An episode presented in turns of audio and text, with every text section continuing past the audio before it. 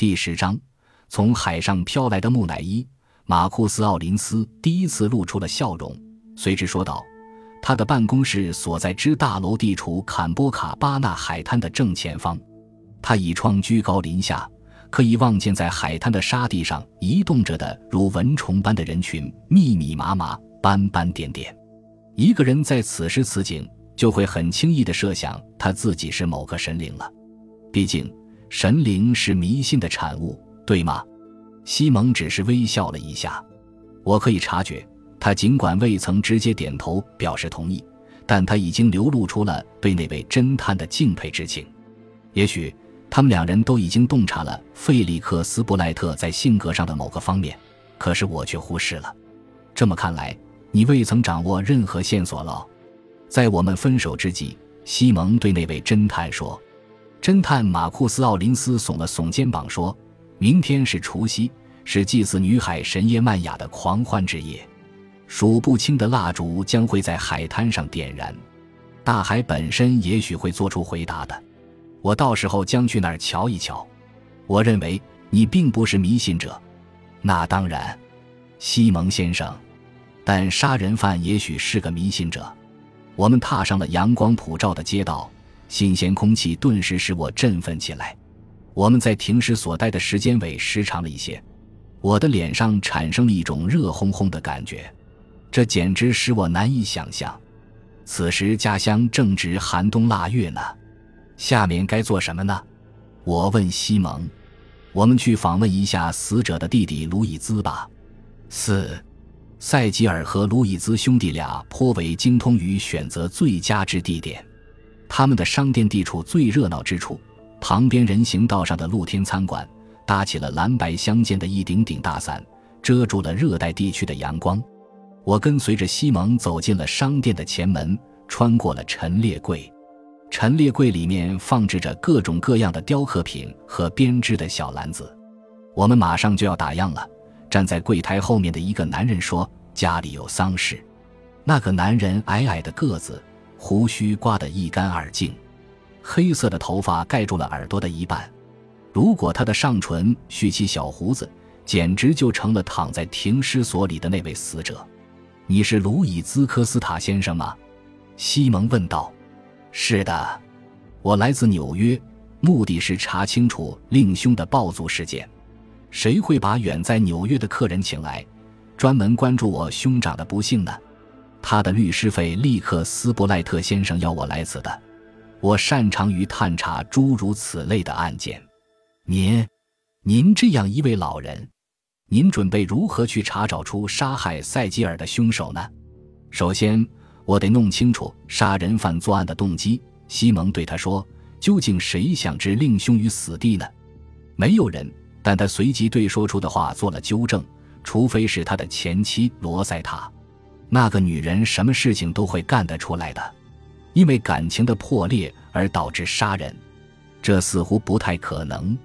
西蒙说：“他把他的每一个铜板都榨光了，到头来他只能同我住宿在一起，只能靠小店里的一些股份养活自己。请你谈谈令兄失踪的详情好吗？他在圣诞节前夕的早些时候离开店，平时。”我们之中只要有一个人留在店中就可以了，但在圣诞节期间，我们还找了一个临时工。我兄长以往都得在此时去为孩子们购买礼物。在晚上六点钟过后，我以为他会回来的，可他仍未返家。起初，这并未使我忧虑不安。我确信他准是早早的去看他的孩子们了。一直到圣诞节的早晨，罗塞塔给我打来了电话，我才意识到出了事。他不曾去那儿吗？不曾，他从未见到过他，至少他是这样宣称的。我随即给他的几个朋友挂了电话，可没有人见到过他。当天晚上，他仍然音讯全无，我就把他的失踪情况报告了警察局。后来警方就发现了他的尸体，是吗？是的，在二十八号的清晨，海浪把他那捆扎的紧紧的遗体卷到了海滩。令兄的遗体依然安放在停尸所里，卢以兹点了点头，接着说：“警方想弄清楚他的死因。今天晚些时候，遗体就可以取回了。这就是我急着想打样的原因，因为元旦将临，葬礼一定得在明天举行。布莱特律师说：“你认为令兄死准是因为婚姻的破裂而万念俱灰、自暴自弃，外出酗酒解愁了？”我确实曾经这样想过。我鄙视那个女人，但毕竟这是个信奉基督教之国，离婚是一件非同小可的事情。这对我兄长的打击确实太大了。这样他就酗酒了。是的，我站在柜台旁边，信手从里面捡起了一只小型的美洲驼石雕，问道：“这看上去挺古老，值钱吗？”在哥伦布航海时代以前的石雕是秘鲁的国宝呢。这一只不过是个仿造品而已。我把那只美洲驼石雕轻轻地放回了柜台。西蒙看样子已经询问完毕。他在仔细地观看着镶嵌在现金出纳机后面墙上框架中的照片，这是一张他们兄弟俩的合影。接着，他告别了卢以兹，跟在我的身后走了出来。你对他的印象如何，西蒙？我问道。说不上来，他们兄弟俩竟会长得如此相似，实在使人诧异万分。卢以兹要是留上小胡子。同他那死去的兄长简直成了孪生兄弟了。我也在琢磨着此事。尸体防腐以后就不可能进行血型鉴定，因为体内的血液已被排去，全被注入的防腐液所替代。这么说来，躺在沉尸所里的也许不是塞吉尔，而是卢伊兹。我们等着瞧吧。返回旅馆以后，西蒙给侦探马库斯·奥林斯打了个电话，询问他关于尸体检验的结果。他终于放下了话筒，显现出了某种失望的神情。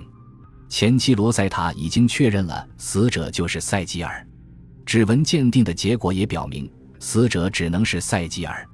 看来这是毫无疑义的了。夜晚，我们在靠近旅馆的大街上溜达着，并在一个书摊前面停了下来。书摊上摆满了各种有关宗教的图片和形形色色的杂志。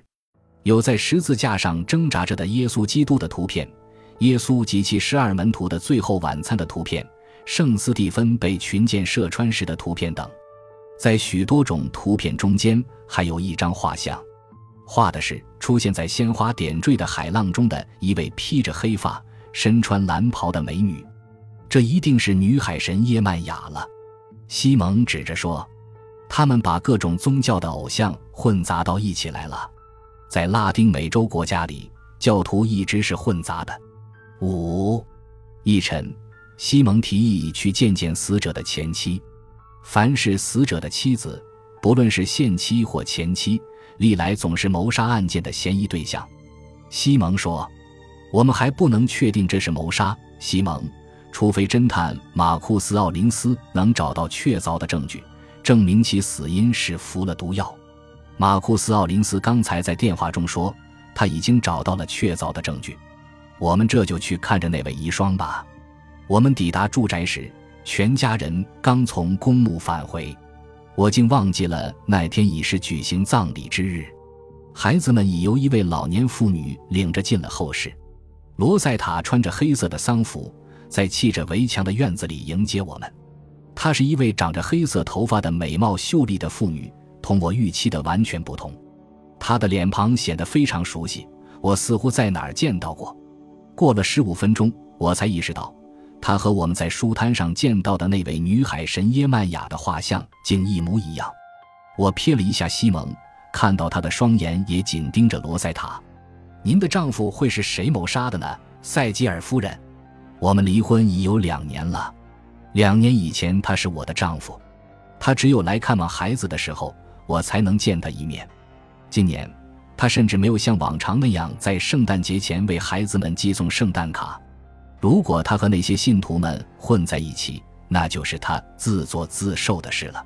你有否事实根据说明他确实和他们混在一起呢？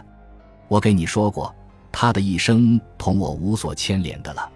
但是在很多年以前，他倒是确有此事。我现在在当模特，以此谋生。一位画家把我画成了一个女海神，耶曼雅。西蒙说道：“是啊，你怎么会知道的呢？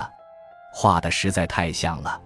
他们要我每年到海滩上参加祭祀女海神耶曼雅的仪式。今年由于塞吉尔的葬礼，我不想去了。他稍作思考以后，又补充说道：“但我也许还得去。对我来说，塞吉尔已经死了两年了。你不去海滩倒是明智的做法。”西蒙告诫他说：“另外，你的小叔子卢以兹的情况如何？你同他一直友好往来吗？你干嘛要问这个呢？葬礼以后，他未曾回到这儿来吗？”